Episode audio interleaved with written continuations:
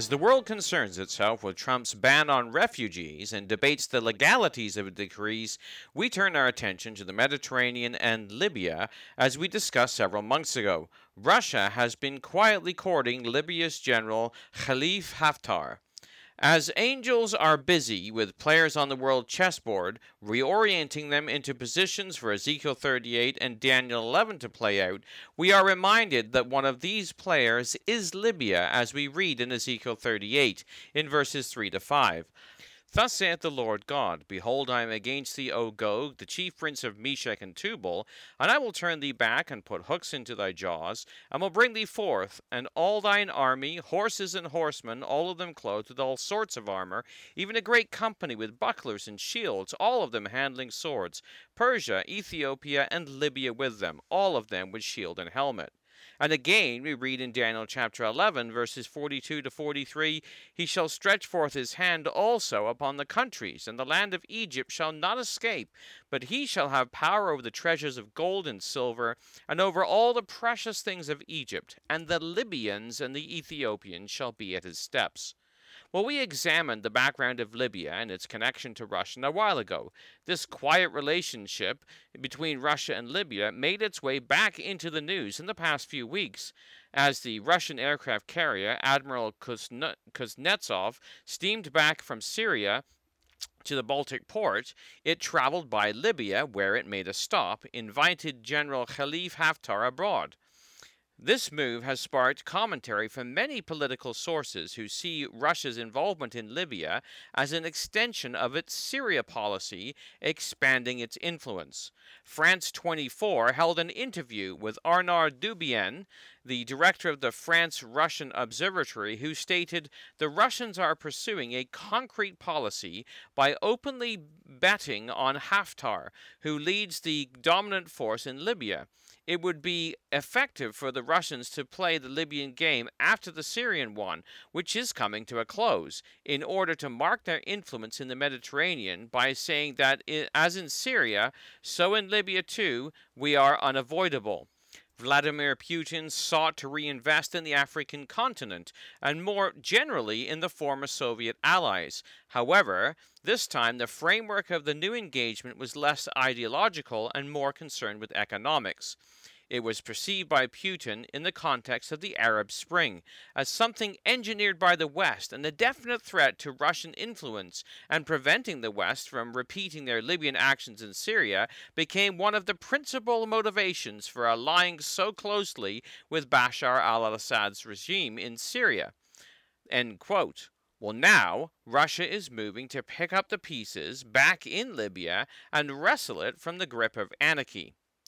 Well, Russia's move into this vacuum created by the U.S. withdrawal has been noted. The Obama administration played heavily into Russia's hands by taking a disengagement strategy throughout the world and especially the Middle East.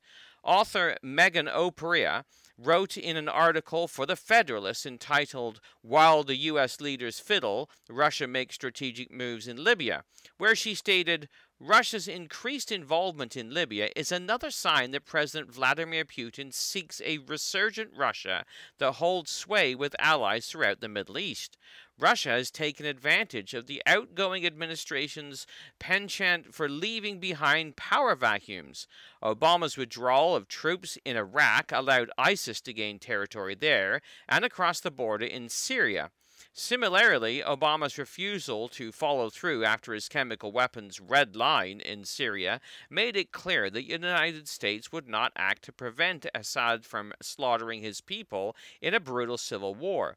Russia stepped easily in and became the primary outside influence in that war. Obama's action or inaction in Syria has also allowed Russia to test its military equipment and practice tactics and maneuvering there, a rehearsal that it can now take on the road, both in the Eastern European and elsewhere in the Middle East and North Africa. This brings to mind German and Italian aid to the fascists in the Spanish Civil War in the 1930s. Their support ensured them a fascist ally with French borders during the World War II and gave them an opportunity to test their newly rearmed militaries and air forces. Well, Germany's lightning war strategy was tested in fascist Spain, and tactics were quickly deployed in Nazi Germany's Blitzkrieg, or lightning war, as its troops raced across Europe, enslaving its masses with barely any successful resistance until it became bogged down after it turned upon its ally Russia. Well, Opria reflects on Trump's arrival as reminiscent of the Americans' position prior to World War II. She writes Trump's remarks since announcing his run for presidency have also smacked of an isolationism reminiscent of Obama's foreign policy. Trump called for an American first policy, which harkens back to the American isolationism of the 1920s and 30s, when there was a general feeling that we shouldn't have anything to do with the troubles abroad. This emboldened belligerent countries who took this as a sign that the United States wanted nothing to do with Europe's problems and would intervene and wouldn't intervene in any renewed conflicts. End quote. Well, the refugee influx into Europe has created a crisis. Many of the refugees have come from Syria and North Africa. In light of this, Europe has begun changing the way it has been dealing with Russia. In fact, the refugee crisis hitting the shores of Italy and France is mostly coming from North Africa. European nations have begun to look to Russia to help solve the crisis by restoring stability in Libya. CNN reported this past week that EU leaders are turning to Russia as they seek to stabilize Libya and stem the flow of immigrants departing its shores for Europe and combat Islamic terrorism. End quote. This is following success in Syria. As the same CNN piece reflected, Anna Walker, Associate Director for Europe at the business risk consultancy Control Risks, said Russia was seeking to exert its influence in the region to help reinforce its position as a power on the world stage. In Syria, Russia has been able to act as a power broker, bringing the warring sides together for talks, whereas others have failed, Walker said. And it may seek the same role in Libya certainly by engaging with different political actors in Libya.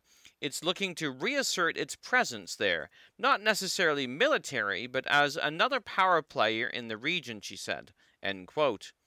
Well, while Italy and some European leaders are looking toward Russia, others, such as Malta, are concerned with Russia's influence in the area. The publication Politico reported last week having cemented Russia's role as a dominant belligerent against the pro Western Ukraine, where the half frozen conflict in the east has flared up in the past week, and in Syria, where a fragile ceasefire has taken hold with Moscow's ally Bashar al Assad still in power, President Putin has turned his attention to Libya. For Europe, this raises the worrying prospect that Russia could gain control over the flow of migrants across the central Mediterranean, giving Putin leverage to destabilize Europe by unleashing a flood of refugees, like the exodus from Syria that caused the crisis in Europe in 2015. End quote. So some European nations believe that Putin is making strategic use of the refugee crisis to bring Europe on side with his political aims and objectives by allowing refugees out of areas it controls or creating a situation where refugees might want to flee, pressure can be applied on Europe. The article goes on to state many EU leaders mistrust Putin's motives, fearing Russia will impede international efforts to strengthen the fragile government in Tripoli by encouraging continued fighting or even installing a pro Russian government Libya is the main launching point for migrant crossing the Mediterranean to Europe. Effort to halt such crossings and the potential for Russian to complicate them will top the agenda at the Malta summit. So, having Syria tied up with the air base and a naval port, Libya would be a strategic and convenient place to expand their influence. The same Politico article stated Russia appears to be working to end the UN embargo on sales to Libya and has made clear it wants to provide greater assistance to Haftar and his forces in the east. During his visit to the uh, Kuznetsov aircraft carrier, Haftar was given medical supplies for Libyan fighters. End quote. While Leonardo Tricarico, a retired Italian general who presides over the Intelligence, Culture, and Strategic Analysis Foundation, a Rome based think tank, told Politico Russia is in the process of achieving day to day a role in determining the balance in the Middle East and now in the Mediterranean. It is a role that must be acknowledged. End quote. Well, whatever the political, economic, or strategic interests Russia has, we know her destiny is to be aligned with Libya in the latter days. As we see the angels at work in arranging world affairs, we know that the days are short. Let us look up and lift up our heads, for our redemption is indeed drawing nigh. For the Bible in the News, this has been Jonathan Bowen joining you.